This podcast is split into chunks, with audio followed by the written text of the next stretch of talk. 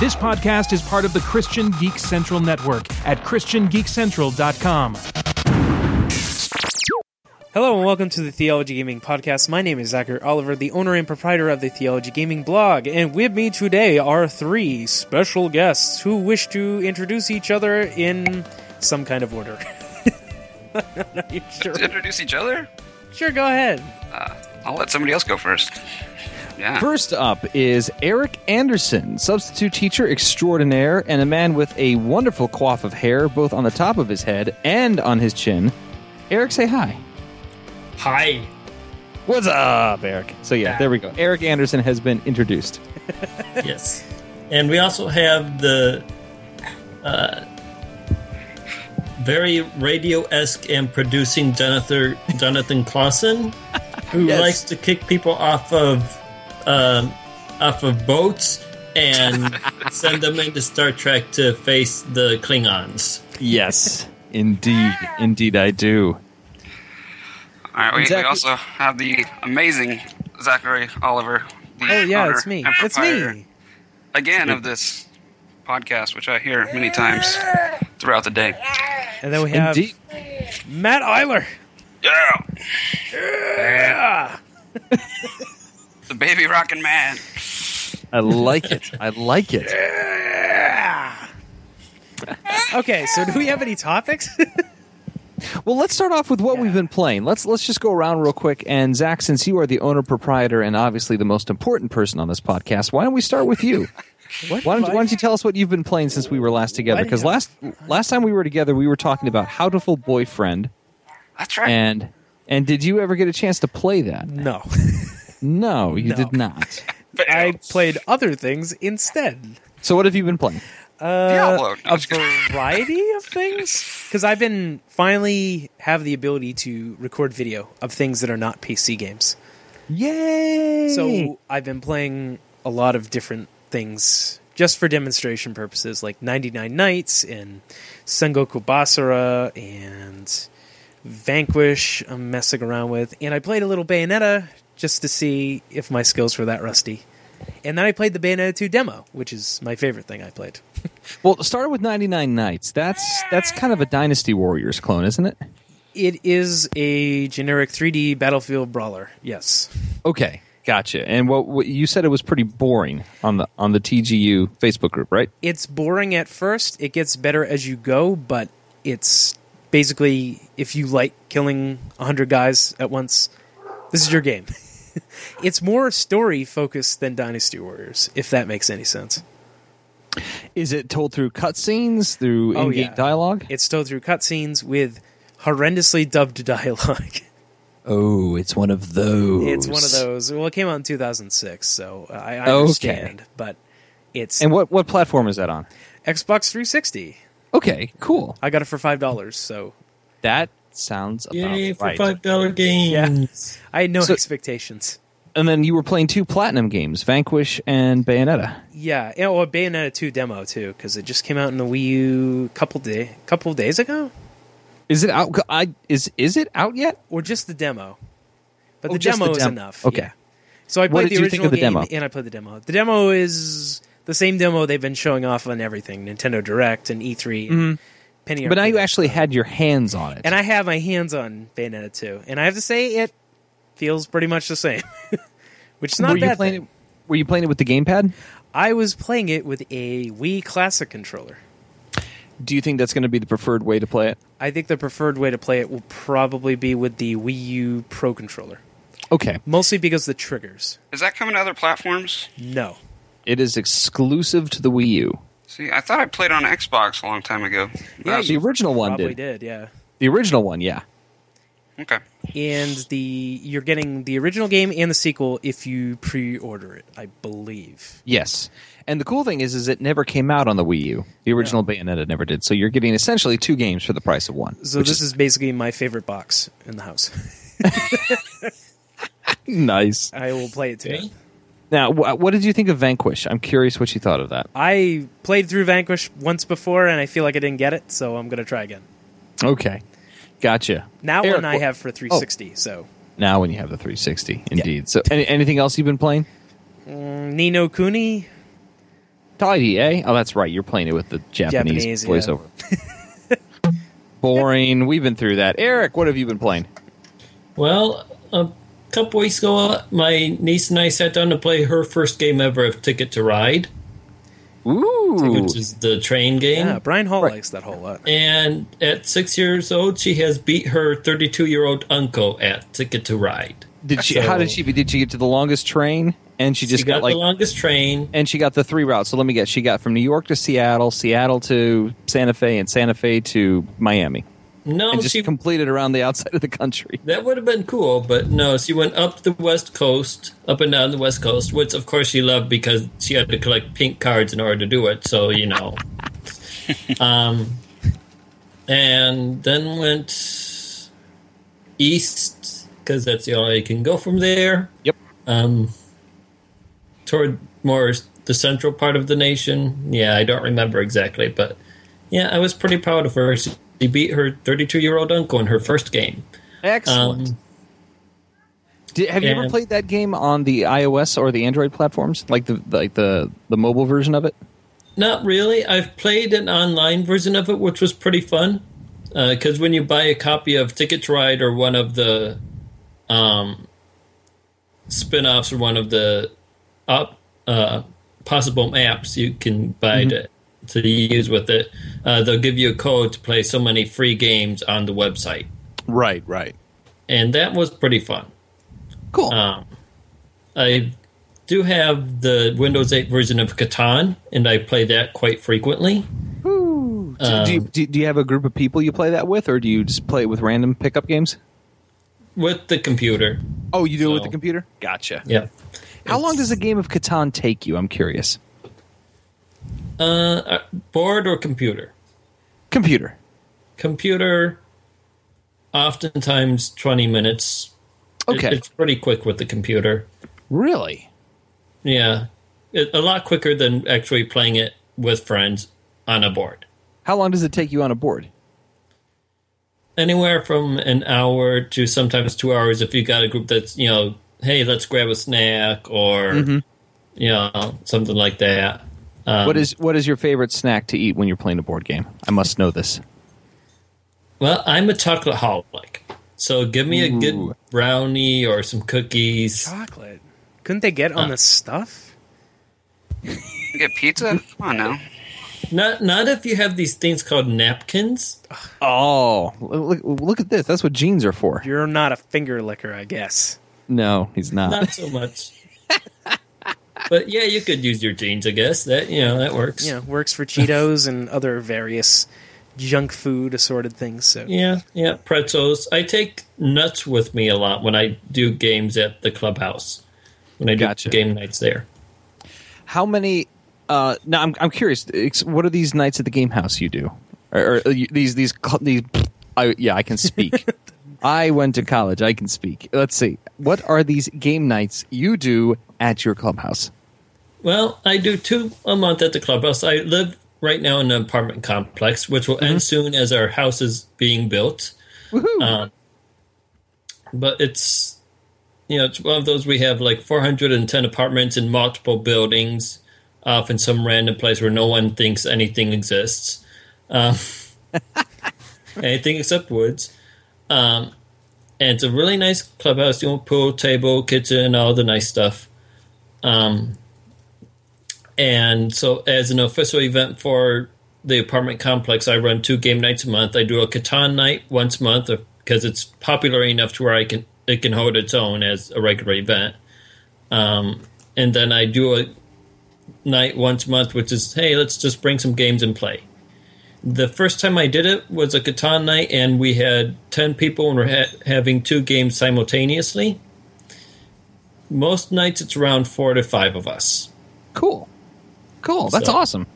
What other Yeah. games you've been playing? Anything anything in the digital space? Not a whole lot. I don't. For some reason, the last year or two, I just haven't been in the mood for video games like I was when I, you know, even two years ago, and I don't know why that is.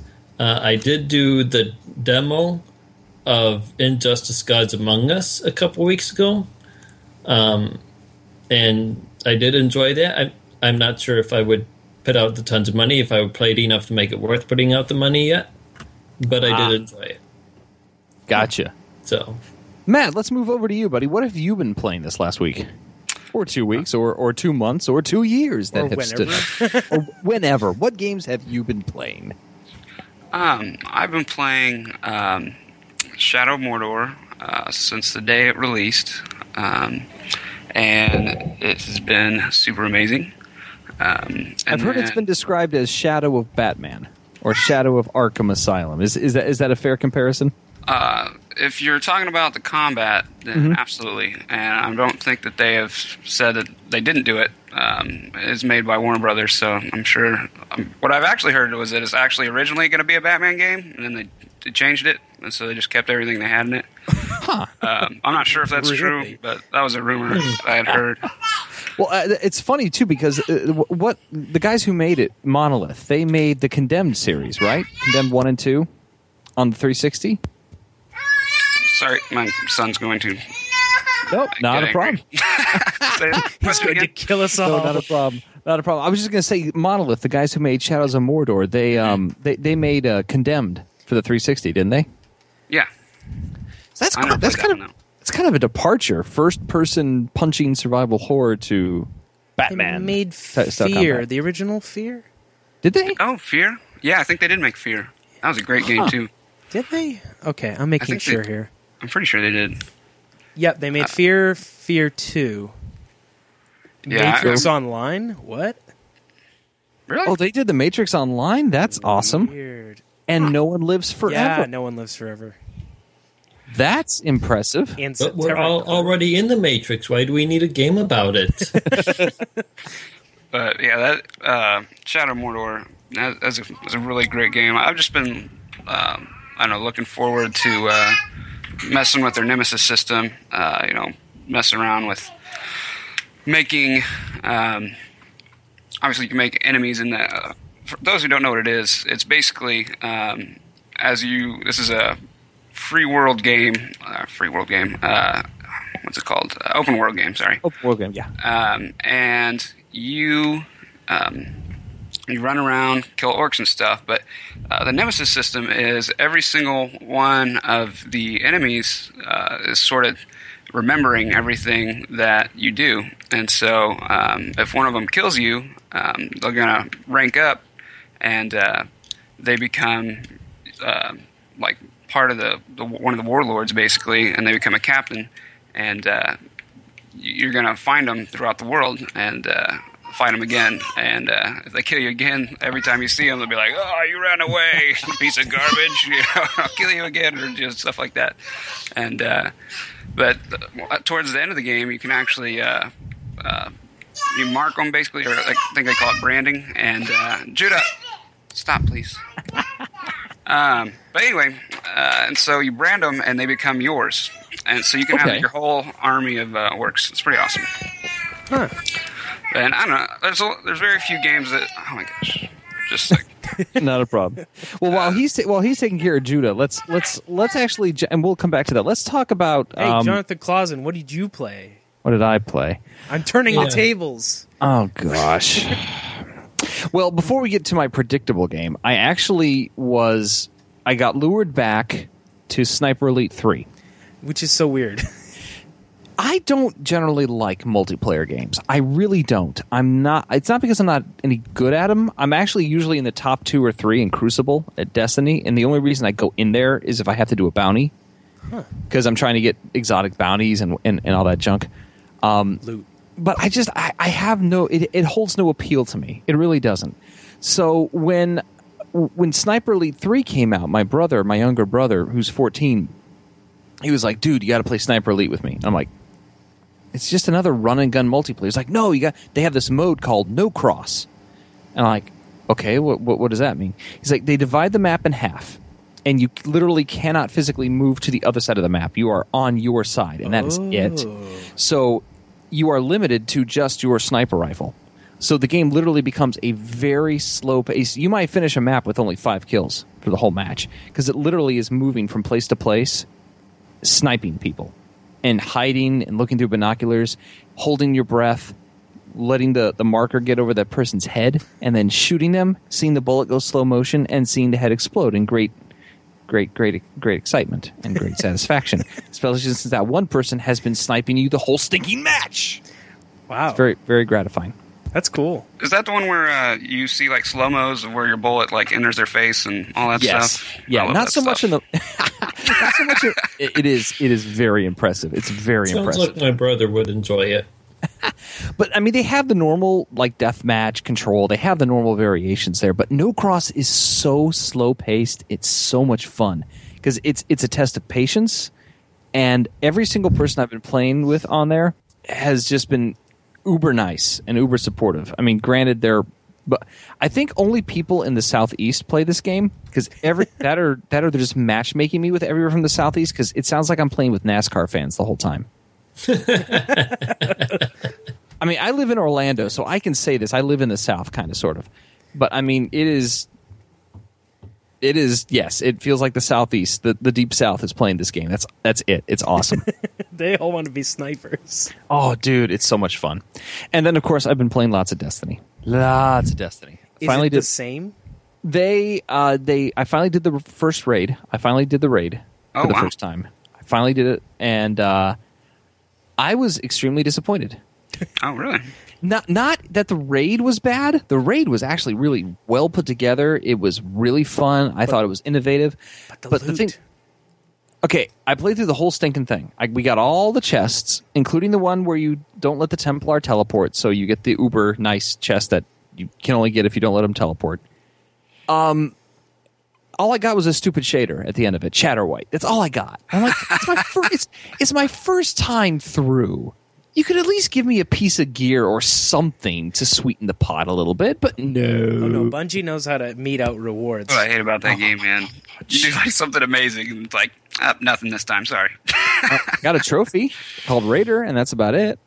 Um, so I've got to find more. I got to find people because that's the thing is you have to find people who have the hour and a half it takes to run through it with a normal group. If you're not using the cheating methods like blowing the final boss off the platform with grenades, nice. Wait, which we- uh, how many people are in this raid? a a raid is six people, and you have to have six. Just six? Six. Huh. It's not a WoW raid. It's Yeah, not I like a. WoW raid. I'm but- so used to playing WoW raids. It's just oh, like when you have 40 people and it's all insanity. Yeah. no, no. You still have to have six people, but the coordination still has to be there. Otherwise, you will fail, and you will fail horribly, as we did many times. Uh, but the, the the annoying thing with the raid is, and much has been made about this. There's no matchmaking. what? So you no, there's no matchmaking for the raid. So you have to. It's like the old WoW days. You have to have a guild, or you have to have a, a preset group of people that have agreed to spend the next two hours of their lives running this thing with you. I can get that in like an MMO, like if you Yeah. have a mouse and keyboard, because at least you can message people and type to them. But on a console, that seems a little unwieldy. Well, it it works in a way because Destiny is an MMO. In in in it is an MMO shooter when you boil it down. But yeah, I, I don't know what else to say about the raid other than that. Oh, the other thing is is there's no exposition. There's no narrative to it. You're just you go in there. I mean, there's a gr- there's a grimoire card. I haven't read it because I don't care. Objective: But kill stuff. yeah, exactly. In- yeah, I don't know. So that's what I've been playing. It's been Destiny and a lot of Sniper Elite Three. Okay. Uh, my son is quiet now. Woohoo! But yeah, so I played that, and then uh, I finally got to play Assassin's Creed Revelation, and uh, that was super fun. Uh, yeah, I like that one. yeah, I like I like the the whole having your own assassins kill everybody for you. I think that's a lot of fun. I don't know. I just got tired of killing people as uh, the assassin. Now I just get to watch other people do it. Like, good job, guys! Fantastic. I didn't like Brotherhood, but I liked Revelations. Does that make me weird? Not necessarily. What did you like about Revelations that you didn't like in Brotherhood? Well, the outfit for one. Explosion! That was Eric Anderson. God awesome. bless you. God bless America. That was awesome. I must have learned in my fifth grade. We had a teacher, one of the other fifth grade teachers, that when they sneezed, the entire school all around could hear him sneeze, even if all the doors were closed. I must have inherited that from him somehow. That was impressive. Not gonna lie, that was impressive. Yeah, I liked it. I thought you were like exploding. Well, I thought about exploding, but eh, decided to keep living. yeah, you thought the better of it. You would have had Well- to close your mouth, then you for sure would have exploded. well, well, Zach, keep going. What what what's what's impressive about Revelations as opposed to Brotherhood, other than the outfit? Well, I don't really think Assassin's Creed in general is very impressive, but I enjoyed my playthrough of all of them, which was I played through all five in about a three month period. So Wow. that was probably my own fault. So I got to three and I was super burned out, Yeah. and I thought three was pretty awful. So yeah. that was kind of where I stopped. Maybe I'll pick it up again at some point. I'm not sure. But I liked Revelations because it felt like there was focus and Constantinople's interesting and the Claw. Which The Claw. stuff. You know what? Like Brotherhood had like a ton of open fields. I think that's the problem with it. Yeah, it did, uh, didn't it? Yeah, it's like a bunch of farmland. You could ride a horse in that one too. I'm Yeah, sure. like if you weren't in the Vatican or in like the area surrounding the Vatican, you were just like walking around. Yeah, Very strange.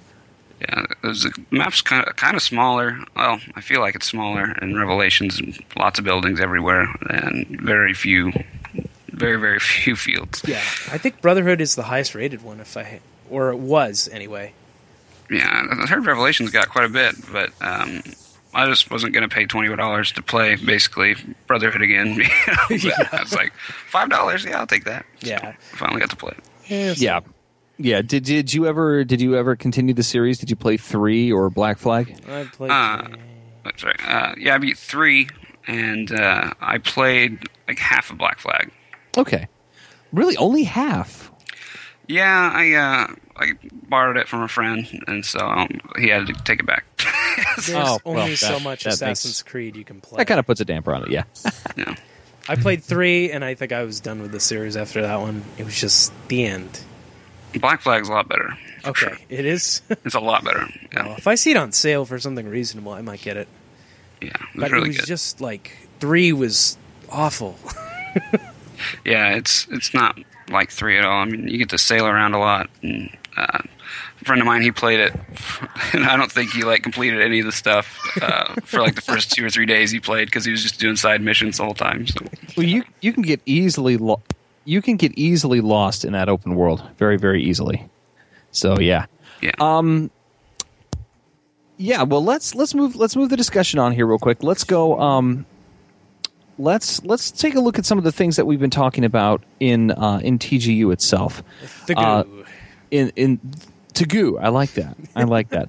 Zach, uh, why don't you tell us a little bit about Dragon's Crown? You you posted three part review on it. Can and you it'll give us be the done tomorrow. can you, oh good grief, there's going to be a part 4? Yeah. Okay, give me a little bit of a, or gi- give me a Cliff Notes version. What are, what are your impressions, or what are you trying to communicate with these? Uh, Cliff Notes version Dragon's Crown isn't that great. It's merely average. That's about the long and the short of it. But I think the big problem for me is that I can't see where I am half the time. That's really all of my problems encapsulated into one singular whole is that I can't see where I am. You lose yourself. Yeah. Well, in the game, but not in real life. the game is it? Is it side like you move Uh, from side yeah, to side? it's like a side-scrolling brawler, sort of like old Capcom games. Except the art is amazing looking. Yeah, I'm looking at a picture at it. It looks really nice. Yeah, it looks fantastic. But Very the problem is the game itself is not really that great underneath the fantastic art. Huh. It just gets hmm. kind of repetitive after a while, and then yeah. So I thought I read a four thousand word review on it. Wow. 4,000 words to say this wasn't really as exciting as I thought it would be. Well, I had high hopes, so. I described all the good things about it before saying the one big bad thing about it that I didn't like, Mhm. which kind of spoils the It whole. was amazing, but it's super boring. It was amazing until it got super boring. And there's really no incentive to play beyond a certain point. Let's go over a couple of the things uh, from Tagoo that people have been posting. I like that. Tagoo. That's what I'm going to call it for the rest of this. update. There was a post down uh, further down, and I'm trying to scroll to it because the computer just completely was stupid on me. Um, where we, yeah, it was being very stupid. Ah, here we are. Final Fantasy Type Zero, and the this is appearing to be a more mature title. Uh, I think the title from the Polygon article was Final Fantasy Type Zero is the bloodiest, darkest game in the series yet. And y- your your first comment to that was, well, Type Zero is basically Final Fantasy VII with a with a darker tone, so that's to be expected. Have you? Uh, have, how many of you guys have ever played a Final Fantasy game before? I'm raising my hand. Parts of seven. You played part of seven, Eric. Uh, uh, What what was your impression with seven? Because that was the first one to actually show blood in on Oh. screen. When you when you go up to uh, the Shinra's dude, when you go to the Shinra's office uh, and you, you you see the the trail of destruction Sephiroth is left behind, you you see blood on the walls. No, and uh, so that was that was groundbreaking at the time. What about what about you, Matt? Have you ever? What's your history with Final Fantasy? My history is I saw some comic books, 8 bit theater, uh, something with ancient uh, Final Fantasy characters on it. I think that was about it. I've not really played Nice. because I never had the, the PS2s or any of that, so or PS1s Okay. either. Yeah, my my neighbor neighbor owned the game and brought it over, and so I played a little with him or watched him play. So Okay, what about you, Zach? Uh, a, an extensive history of buying Square Enix games, even though I know it's a bad thing to do. Why is it a bad thing to do? Like when I bought Kingdom Hearts 2. I'm gonna mention this every time now. Anyway, and I'm still going to say that was one of the best purchases you ever made. oh ew, ew, no. Okay, anyway, Final Fantasy games I played like all of them, at least once. So with so you played seven then. What to your mind? What was the darkest of the all the ones you played? Of the mainstream titles, Of any of them? Uh, I think six goes some dark places. So does seven. Anything prior to six is pretty lighthearted, fun times.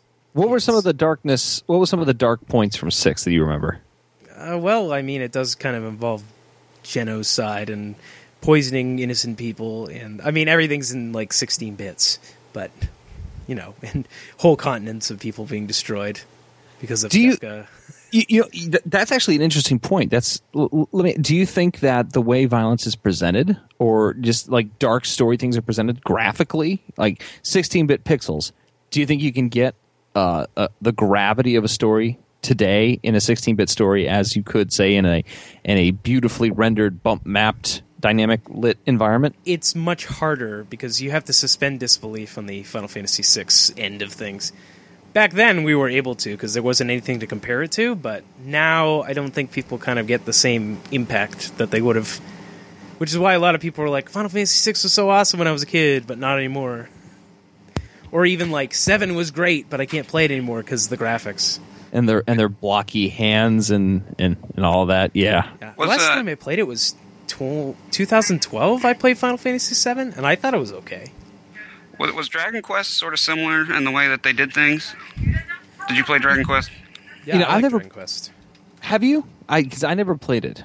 I never. I, I never played it on my Quest. Game Boy, and uh, it was it was flat, you know, sort of like Pokemon in a way. Mm-hmm. But um, I thought the story was great, and I, I thought it was fine, even without like super ridiculous, amazing graphics. Yeah, Dragon Quest is like the comfortable game. You could literally like be there for hours just grinding. Yeah. and it's fun though. So what do you? So let, let me ask you a question then. And you actually and Brian Hall asked this in in the thread. So what games do you consider mature? Like what is a mature game for you, Zach? Let's. Let, uh, Eric has been silenced. Let's start with him. Eric, what what to you is a mature game?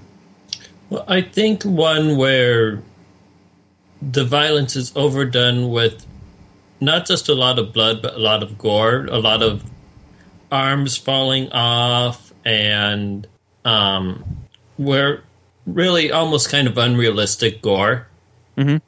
Um, along with some significant languages used and themes of sexuality that are just in your face.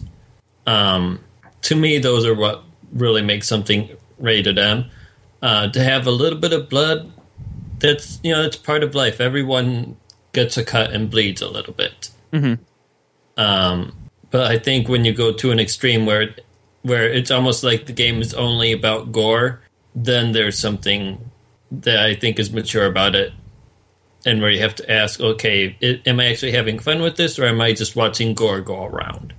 Okay, so is it's more content for you than anything? Yeah, Okay. yeah. What about you, Matt? What constitutes mature? When you when you, when you say a mature game, what pops into your head? Um, I know lots of games based uh, at least partially off of violence, but I don't really see that as a big thing for me. Um, I would also go along with uh, uh, language, you know, uh, cussing and stuff like that. I don't want kids to hear that. Um, And then, um, you know, sex scenes and stuff. Obviously, I think that Right. belongs in mature games.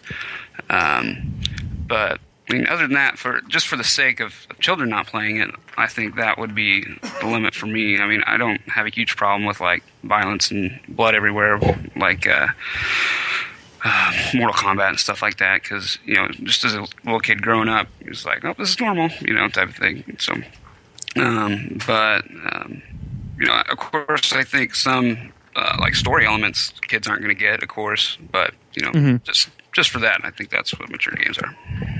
What about you, Zachary? Uh, depends. I think most On people what? are using ESRB ratings, right, to say whether a game's mature because it's actually called mature, seventeen plus. Yeah, M for mature, T for Yeah. teen, and then Yeah, there's yeah, yeah. adults only, which is about like thirty something games that no one will ever buy or play. Exactly. Well, no, I actually, you know what? I own one AO game. What is it? It is it is Fahrenheit. Huh? Uh, it's it's a David Cage game. That's It, it's it's it was released in the U.S. as Indigo Prophecy. Oh, you mean the European version? the European version. The European version is called Fahrenheit. It's because there was a I, I at the time I don't remember what it was if it was a topless scene or something like that, but there was a bundle. I don't remember where I got it from, but it was it's one of the it, I think it's yeah the, the European in order to get it released on whatever platform it was on, they had to get an ESRB rating and it had an AO tag on it, and but I knew the game. It was just because of Western sensibilities versus well English sensibilities, I guess, or French sensibilities, I guess. so it, it got the AO tag on it. I think that's the yeah, that's the only one I own, and it's on Steam. Go figure. uh, but yeah, so anyway, what, what were you saying, Zach? What, what what does it depend on for you? I think it depends on what we mean when we say like, is this game designed for children or is this game designed for adults? So, I would say a strategy war game with myriad complexities, or even let's say simulation games like Crusader Kings Two or Romance of Three Kingdoms, or you know those sorts of games. Those are not necessarily designed for children, especially when you think about the layers and layers of abstraction. Oh, yeah. and Super good Yeah. point. yeah, and these games that involve like warfare and how many people you want to kill. Do you sack a city? Do you destroy all the citizens? I mean, it's at a level of abstraction that you can't see what's actually happening. But what you're doing is a game mechanic designed to represent that thing. I remember when my kid. Yeah, no, I'm sorry. Go ahead, Matt. It helps to be able to read everything that you're doing. Oh, Yeah, that helps. yes, it does. When when my son finally started to be able to read and he was playing games, he I mean it was a whole new world open to him because he was like, "Daddy, when can I play Final Fantasy?" And I'm like, "When you can read, my son." or or when, when can I play this or that? And I'm like, "When when when you can read."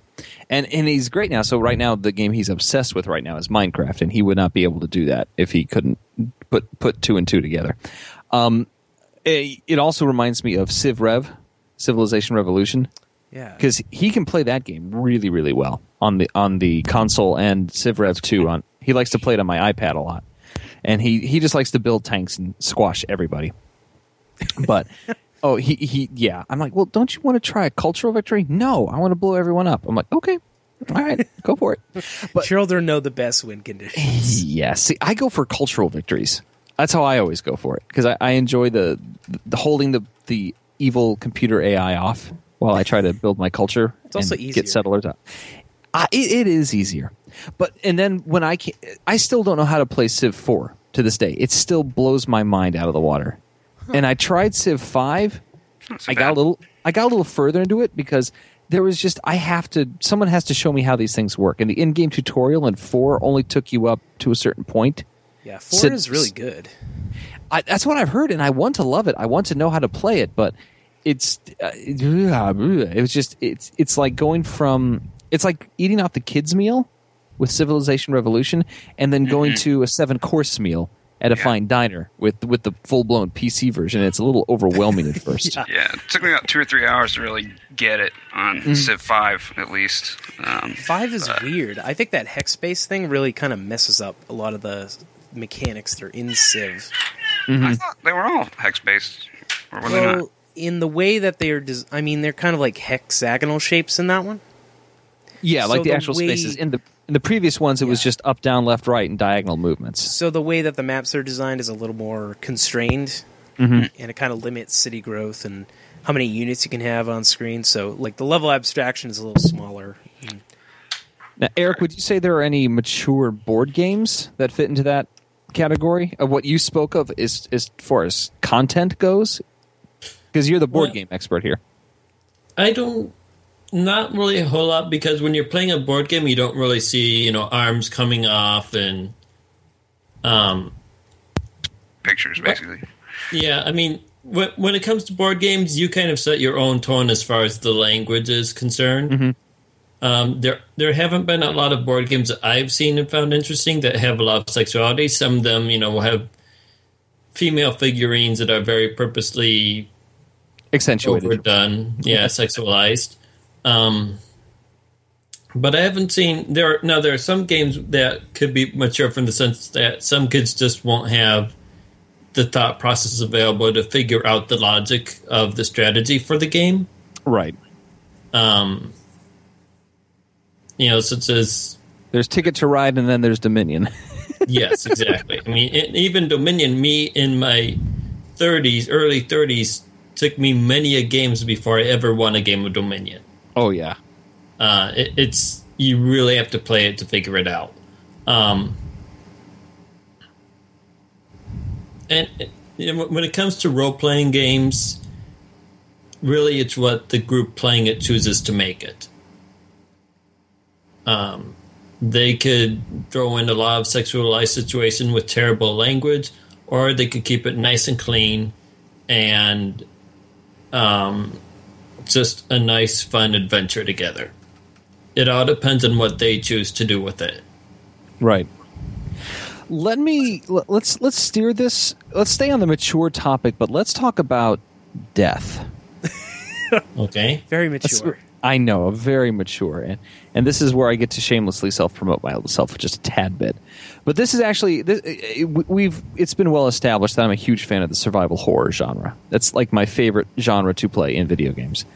Um, and I was asked to to preview a game that's a survival game, but not a survival horror game, called The Long Dark. Um, and this game was interesting. And uh, what I want to ask you guys uh, and your opinion on this one is what makes a game scary to you, and and how do you how do you feel that's best communicated to you? What is it about a game that, in its visual and its in-game mechanics, how does that contribute to your feelings of fear? Well, looking back to when I was, what, 11 or 12 years old, or 13 when the first Resident Evil came out, I was Thinking of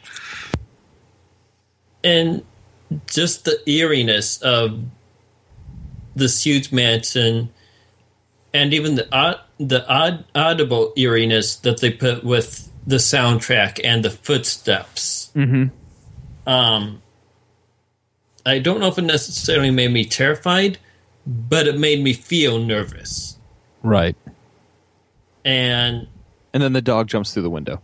yes, and the do- dog jumps through the window. They're like ah, and it's horrifying. yes, oh man. Well, how do you feel? What's? Let me ask you this then. What to you? Because in the Long Dark, let me give you a quick rundown on the Long Dark, and I promise this will be brief. The the the, the, the premise is th- there's a single player story to it, but that's not available yet for if you were a Kickstarter or an early backer. Right now, the only thing available to test is the sandbox mode. They basically plop you in this world. You're in the frozen north, like Canada, and there was this freak geomagnetic storm. So essentially, it's like a natural EMP went off all across the world. No oh. technology, no electricity works anywhere. So you you're plopped down. The only thing you've got is some basic clothing, a match, some tinder, and that's it. And you and the whole point of the the sandbox is to survive, to see how long you can survive. Okay. Um, so you you you have a calorie counter that's going down in the bottom left hand corner of your screen. You start with two thousand, and you slowly go down, and then your person will start saying, Ooh, "So cold, so cold," and you're like, "Okay, well, obviously my person needs to find shelter of some sort." Uh, then you've got to find a fire, and you have a fifty percent chance to light the fire, which is explained in bold white lettering everything is statistic driven. You open up the survival tab meter. There's a graph bar to illustrate your your hunger, your thirst, your cold, uh, your con- overall condition, things like that. It, to me, the thing that I took away with it, and for my short time working at a developer, one of the hardest things to do is to communicate to a player uh, hunger or physical sensations. All you've Right. got is text on a screen so I want to ask you guys, thinking about the games you've played, what games to you have communicated that the most, or or the most effectively to you? Like, uh, just it made you really feel invested in the situation that you find your player in. Man, I got to think about this one.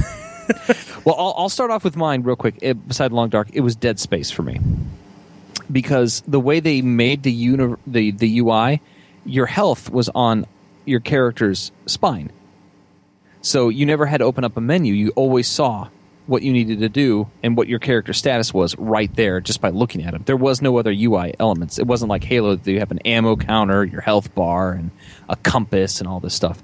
It was just a glowing green spine spinal column that turned red and the bar went down, and then your ammo counter was on your weapon. So all you had to do was bring up the ar- the weapon to see the counter on a digital display, like Minority Report style, and that was it. And any w- and when you did bring up like audio logs or whatever, you your person put his hand up, and then you know a screen popped up in front of him. So it was all built in. It felt That's very um, it yeah, it was very immersive. There was no absolute even the, even when you saved the game, except on the PS3, you never broke the immersion into the world. No user interface, no system mechanics screens came up, no Xbox overlay came up. It was completely immersive, which was brilliant. I thought, and it, and it so there. I've stalled long enough. What do you guys have? Riddick does something similar, actually, even though it's not really Okay. a horror game. Escape from Butcher Bay. The health meter only uh, the health meter is like a little like white dots that appear in the upper left hand corner of the screen, but only if you're being actively attacked or taking damage.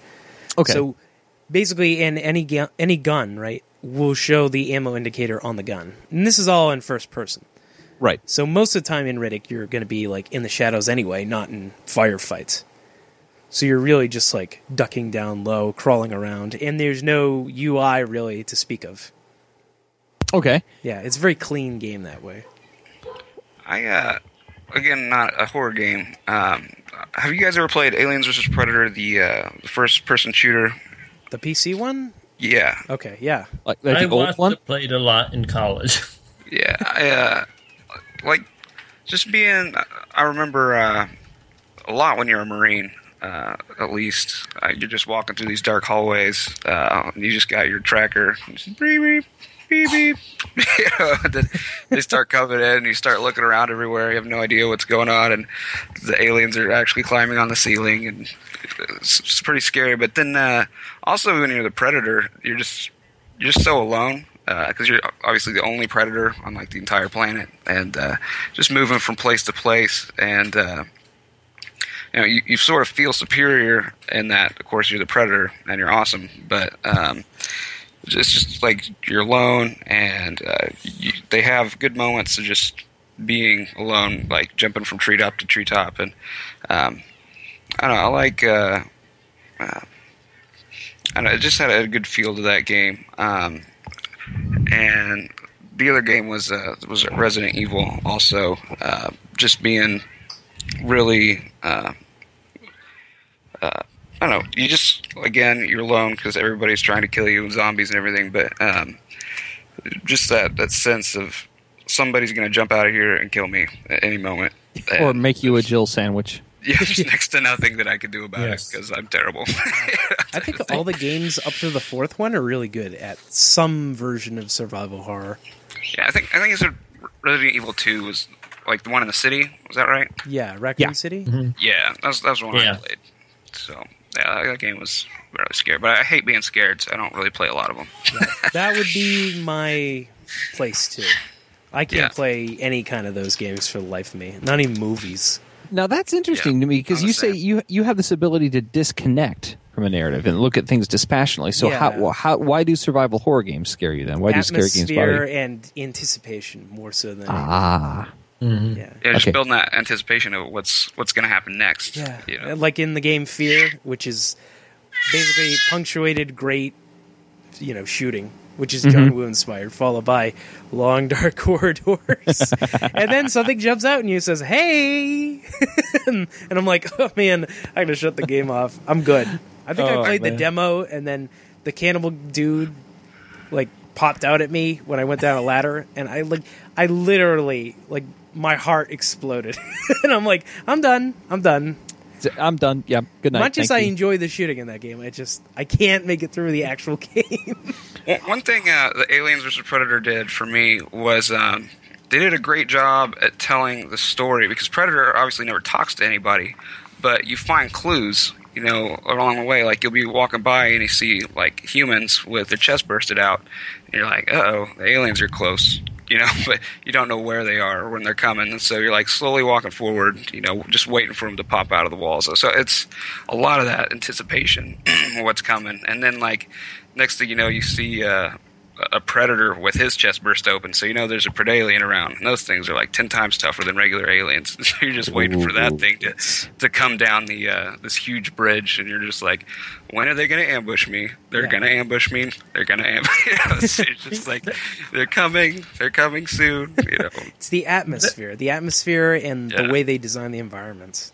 Yeah, Yeah. that that ma- makes me think of the uh, the Star Trek PC game where you're dealing with the Borg Yeah, and Enforcer, you're I walking called. through. I don't remember the title. Uh, it came out when I was in college, so, and I graduated in 2005. Um, but you're walking through this Borg ship trying to accomplish your objectives, and you're trying to be careful what you do because the Borg will leave you alone unless you do something. You attack them, basically. Right.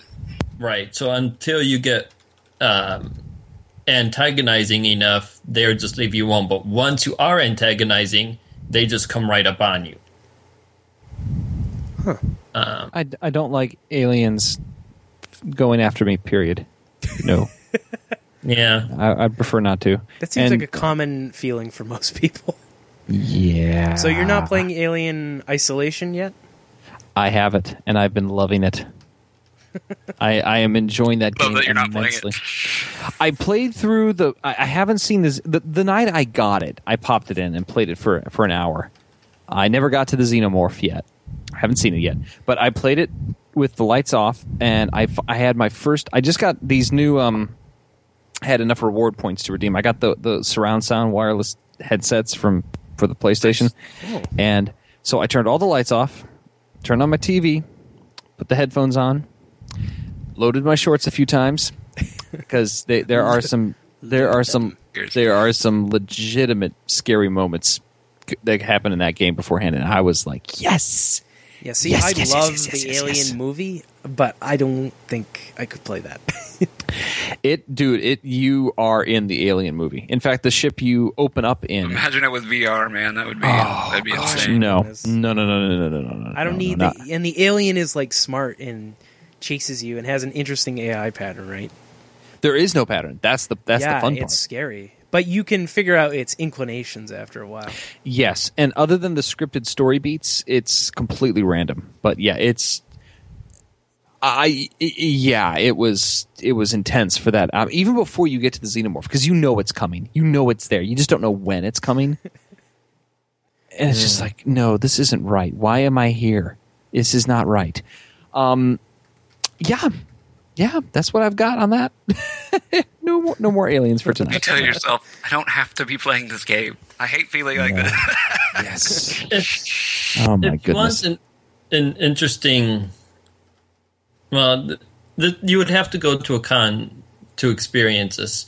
Um, but at Gen Con every year, there's this group that brings in a spaceship bridge scenario setup where you'll have like five iPads, and your team will each person will have a different iPad Uh-huh. at, at their station, and there's a few lights and a projector folks to be like the main screen. And so you, one person will be the captain, one person will be in charge of piloting the ship, one pe- person will be in charge of weapons, and so forth. And you're in kind of a little um, cubicle type of thing. So you're fully shut off with just your group and anyone who walks in behind you Right. and there's a few lights put around that will go off whenever your ship gets hit or whatever. And basically, you're, you're all the bridge crew for the ship trying to survive a space battle. okay. Oh man. Sounds like the Kobayashi Maru. Yeah, yeah. so I haven't done yet 'cause it's like forty-five dollars or twenty-five dollars just for the ticket just to do that event, and that's Oh, not wow. even talking about your badge to get into the event and Oh yeah. Ooh, to, wow. or to get into the con itself. But it, it definitely looks interesting and like it'd be a fun fun experience to have with friends. yeah, That sure. definitely sounds exciting. And it sounds like a fairly short experience, right? Yeah, I think so. I think like thirty minutes to an hour. Okay. It's Well, that's pretty long. that's still for for a live game. That's pretty long. Well, yeah, I don't know. I could be wrong about that. no, no, I- that's fine. That that's me trying to do a a, a smooth segue into our next topic. short ga- short games. Um, let's another topic that was brought up on uh, by M. Josh, who could not be with us tonight. Uh, he he posted a question uh, from a Polygon opinion piece by Ben Kuchera. Uh, the topic was to hell with longer games. Tell me how short your game is. Was the title of the piece, and M. Josh asked us, which do you prefer, short games or long games? Will a shorter game make you want to buy it? I don't think it really matters.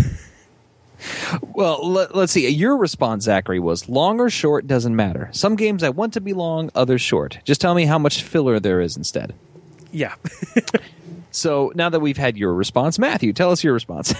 what, what do you what do you Mine's on prefer? there too. If uh, I think there. Is it? Oh, you're Yeah, Matthew Eiler. That's who you are. Wow. you are a bad person. I just I just knew Matthew. I didn't realize that was Matthew. Ah, okay, I'm sorry. I'm horrible. I'm horrible. Oh, and there it is. You're talking about Shadow of Mordor. You wish it was longer. How long was Shadow of Mordor? uh, it took me about uh, 15 to 18 hours to beat it. So, You think that's short, or do, or do you just you found the Uh, well, game? it was short it was because. I marathoned it and did it pretty much all within a day or something. So, Ah, gotcha. you know that's pretty good length. and for a ignored game your like that. kids and refused Yeah, to eat. pretty and, much, yeah.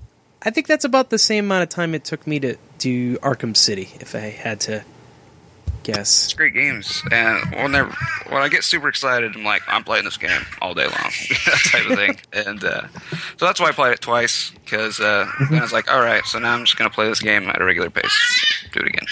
Now, Matt, you're obviously a parent. Uh, uh, I, I think I think that's a safe assumption to make. Are you Um, sure? Myself through the, the yelling. Yeah, Sure. I, I'm I'm just tell. gonna make a guess. I'm just gonna make a guess on that. So, Eric, are you? I can't remember. Eric, are you a parent as well? No, I am not. Okay, so I we have have two two. nieces, but I am not a parent. Okay, so Matt, talk to me. L- l- What are your gaming habits then, as as, as a parent? How does that how has that affected you since your child? I'm assuming yes. that the one I hear. How, how has that affected it? Well, um, I play a lot more with children in my arms than I used to. That's that's for sure. Um, my daughter is seven months old, and my son is two. Um, and so, whenever I'd get him to go to sleep, I'd be able to play for a little bit, and then uh, after that, I have to get off usually. Um, it's pretty much destroyed all multiplayer gaming for me. I can't do it anymore. Um, so obviously, I have to be able to drop everything at a moment's notice and Yeah. Go save a child or you know, something like that. uh, but, uh, Savior of children. yeah.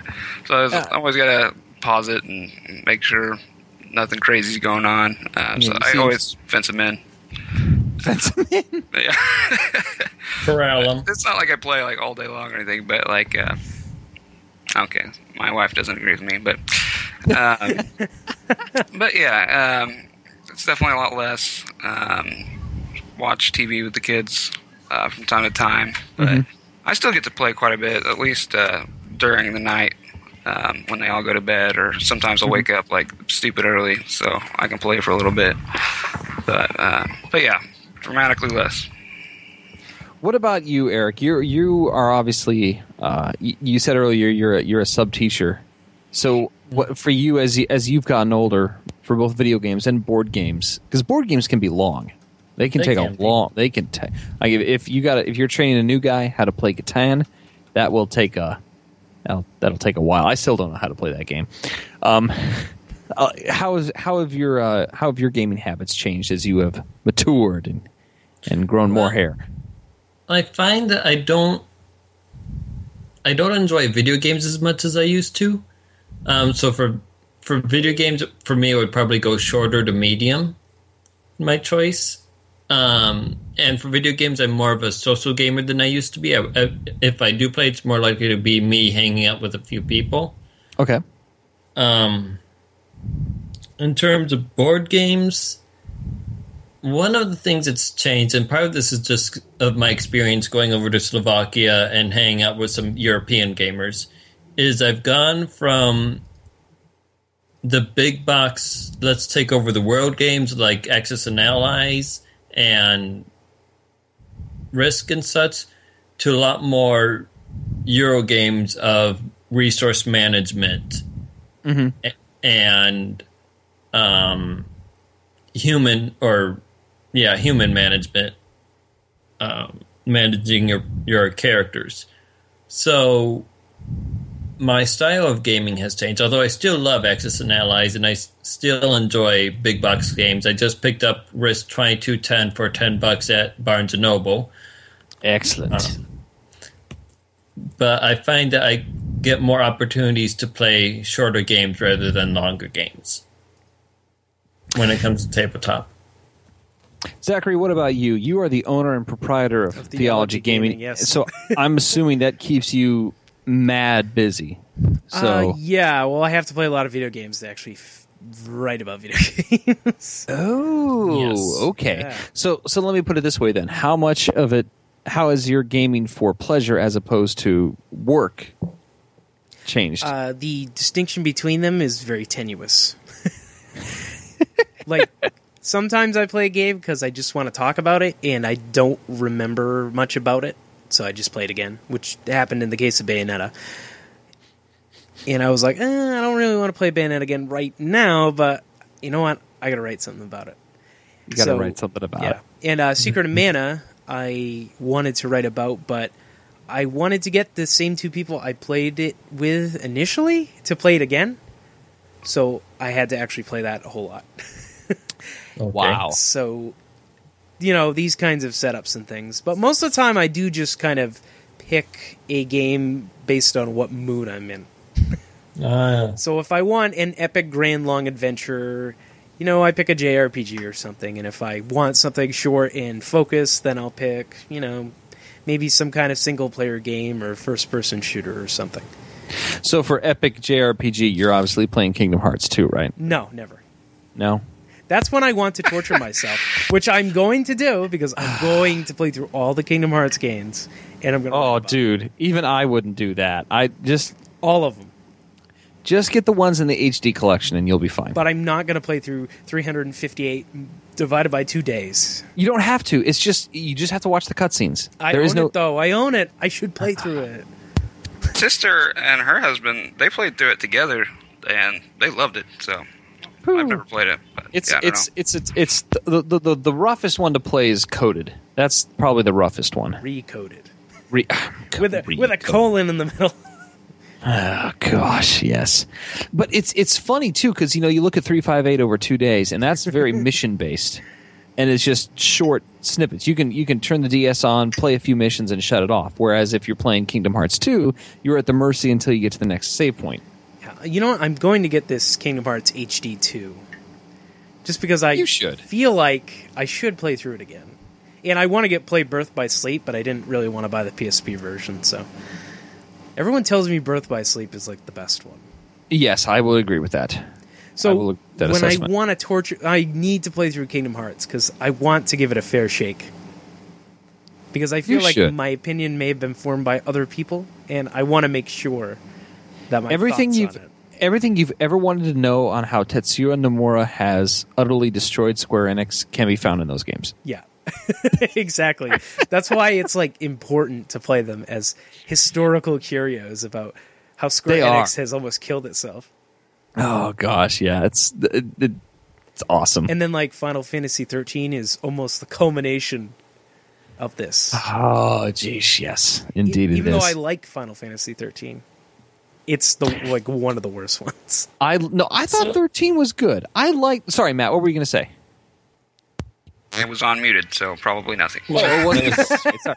Oh, sorry, sorry, my bad. No, uh, I thought thirteen was the best of of the trilogy of that that they're doing. I didn't think it was trilogy? a bad.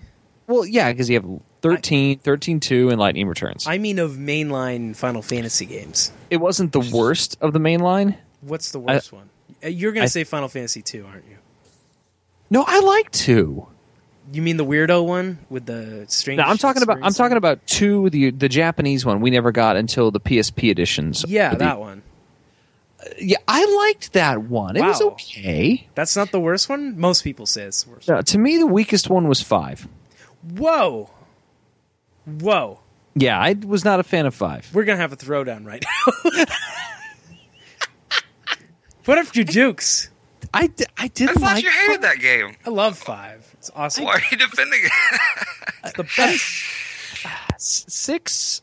Was to me the the uh, the six and twelve are tied for me for the best. You know what? Those aren't bad choices. A lot of people didn't like twelve because and twelve is a long. You want to talk about long games? Twelve is a long game. I think it's probably out of. I think I sunk. I'll have to boot it because I still have the save file. I'm I'm willing to put money on the fact that I probably put 180 hours into that game. And see, that's a super long game. See, so Final Fantasy can be long, is what you're saying. Yeah, because I did all the hunts. I'm one of those completionist people. I have to do all the side quests or I go crazy. So all the hunts in 12 take a long time.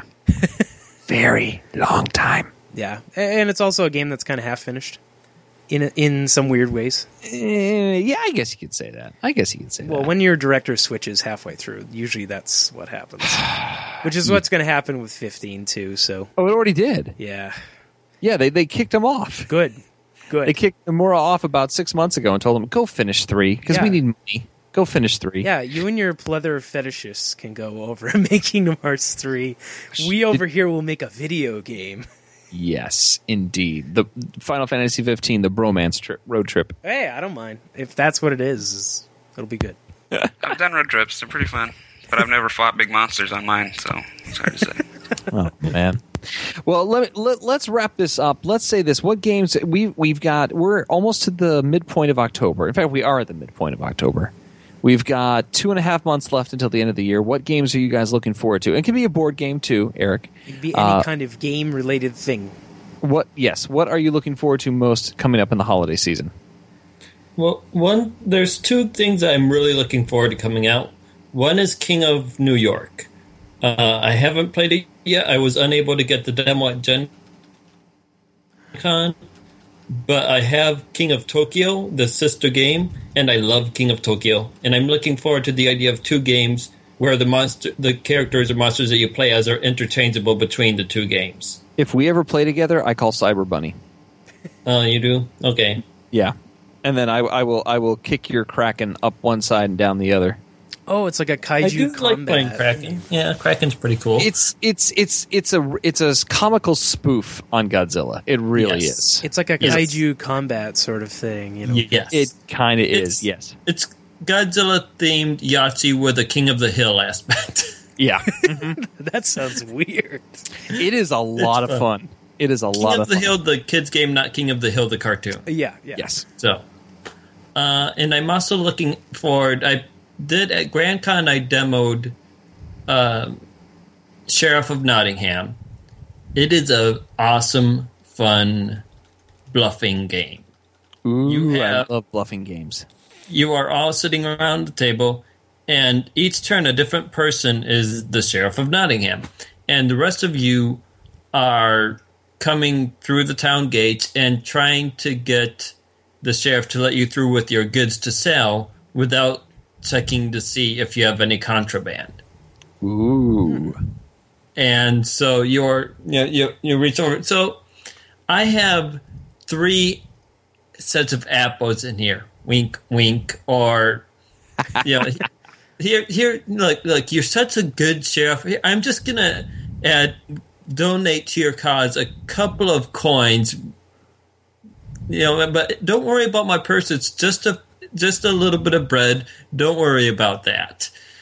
Um, and we even were told the story by the guy that taught us the game. He's like, "Yeah, Gen Con, someone was doing something." Says, "Well, I'll pay you so much if you don't check my." He's like, "Okay." Then a few minutes later, the other guy on the other side of it was, "Hey, where's my eight or twenty coins that I'm missing?" And it's like, "Well, I didn't tell you I was going to pay you with my money."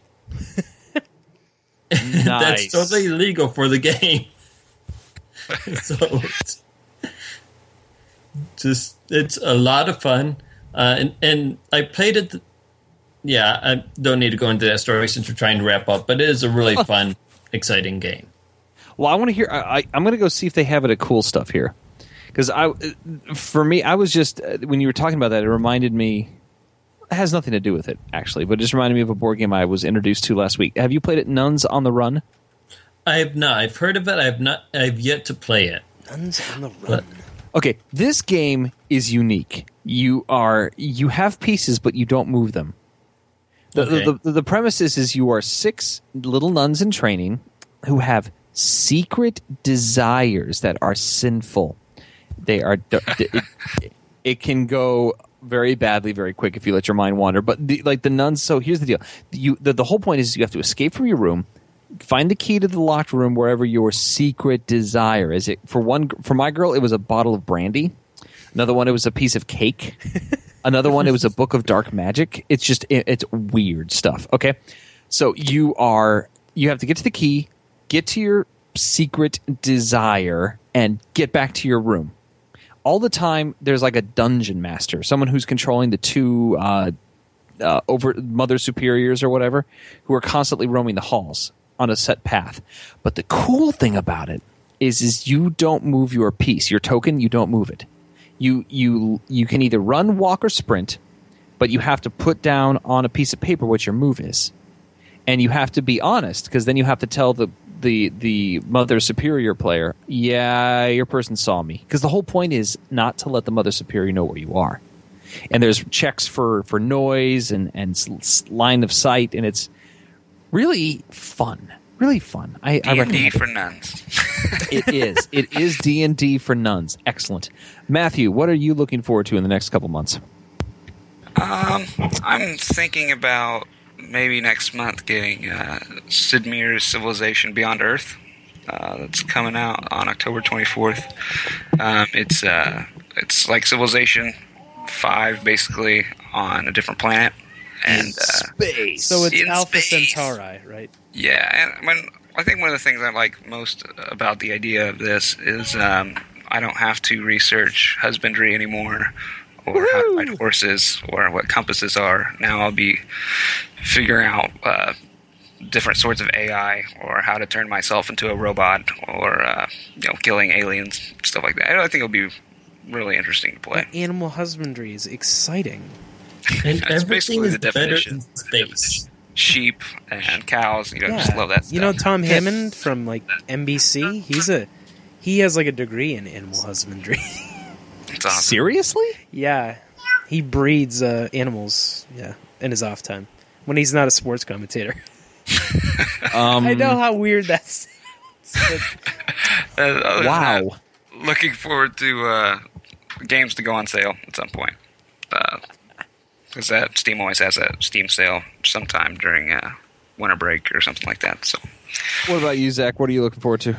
Uh, well, I am obviously looking forward to Bayonetta 2. In one, Of course. again. But uh, in terms of actual games that are not Bayonetta, I am looking forward to playing Smash Brothers Wii U. you took my answer. And I think one other weirdo one Captain Toad Treasure Tracker. That looks fun. I don't know why it's at a reduced price point, and I don't know what exactly it contains, but it looks interesting.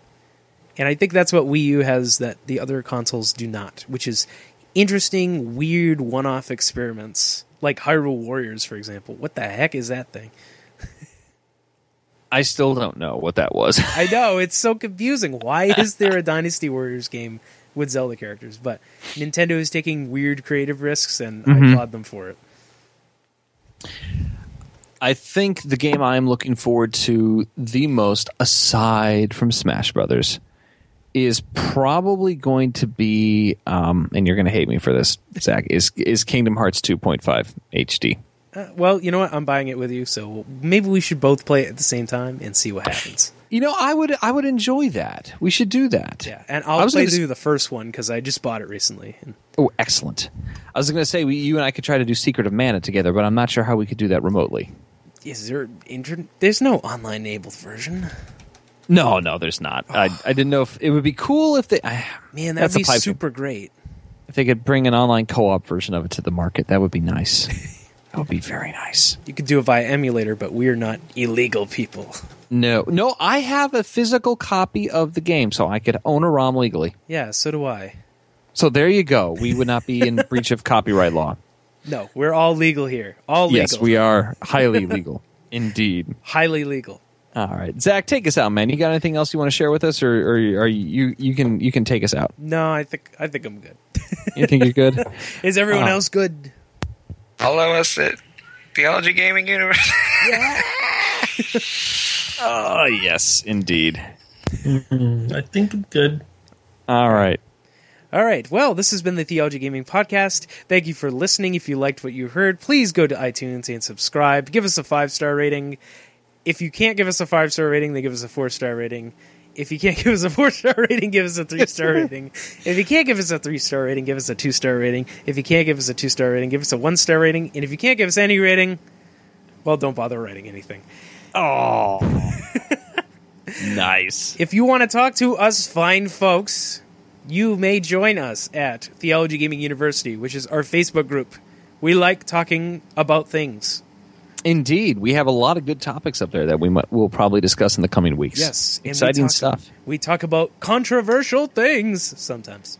We do, and then we never show up for podcasts for them. No. We No, get I in huge fights with each other. It's a good It's, time. it's sometimes we initiate podcasts and then we don't come to the podcast. Something about missing buses or something like that. Yeah, I don't know. yeah, and we couldn't get our bike on the bus. I yeah.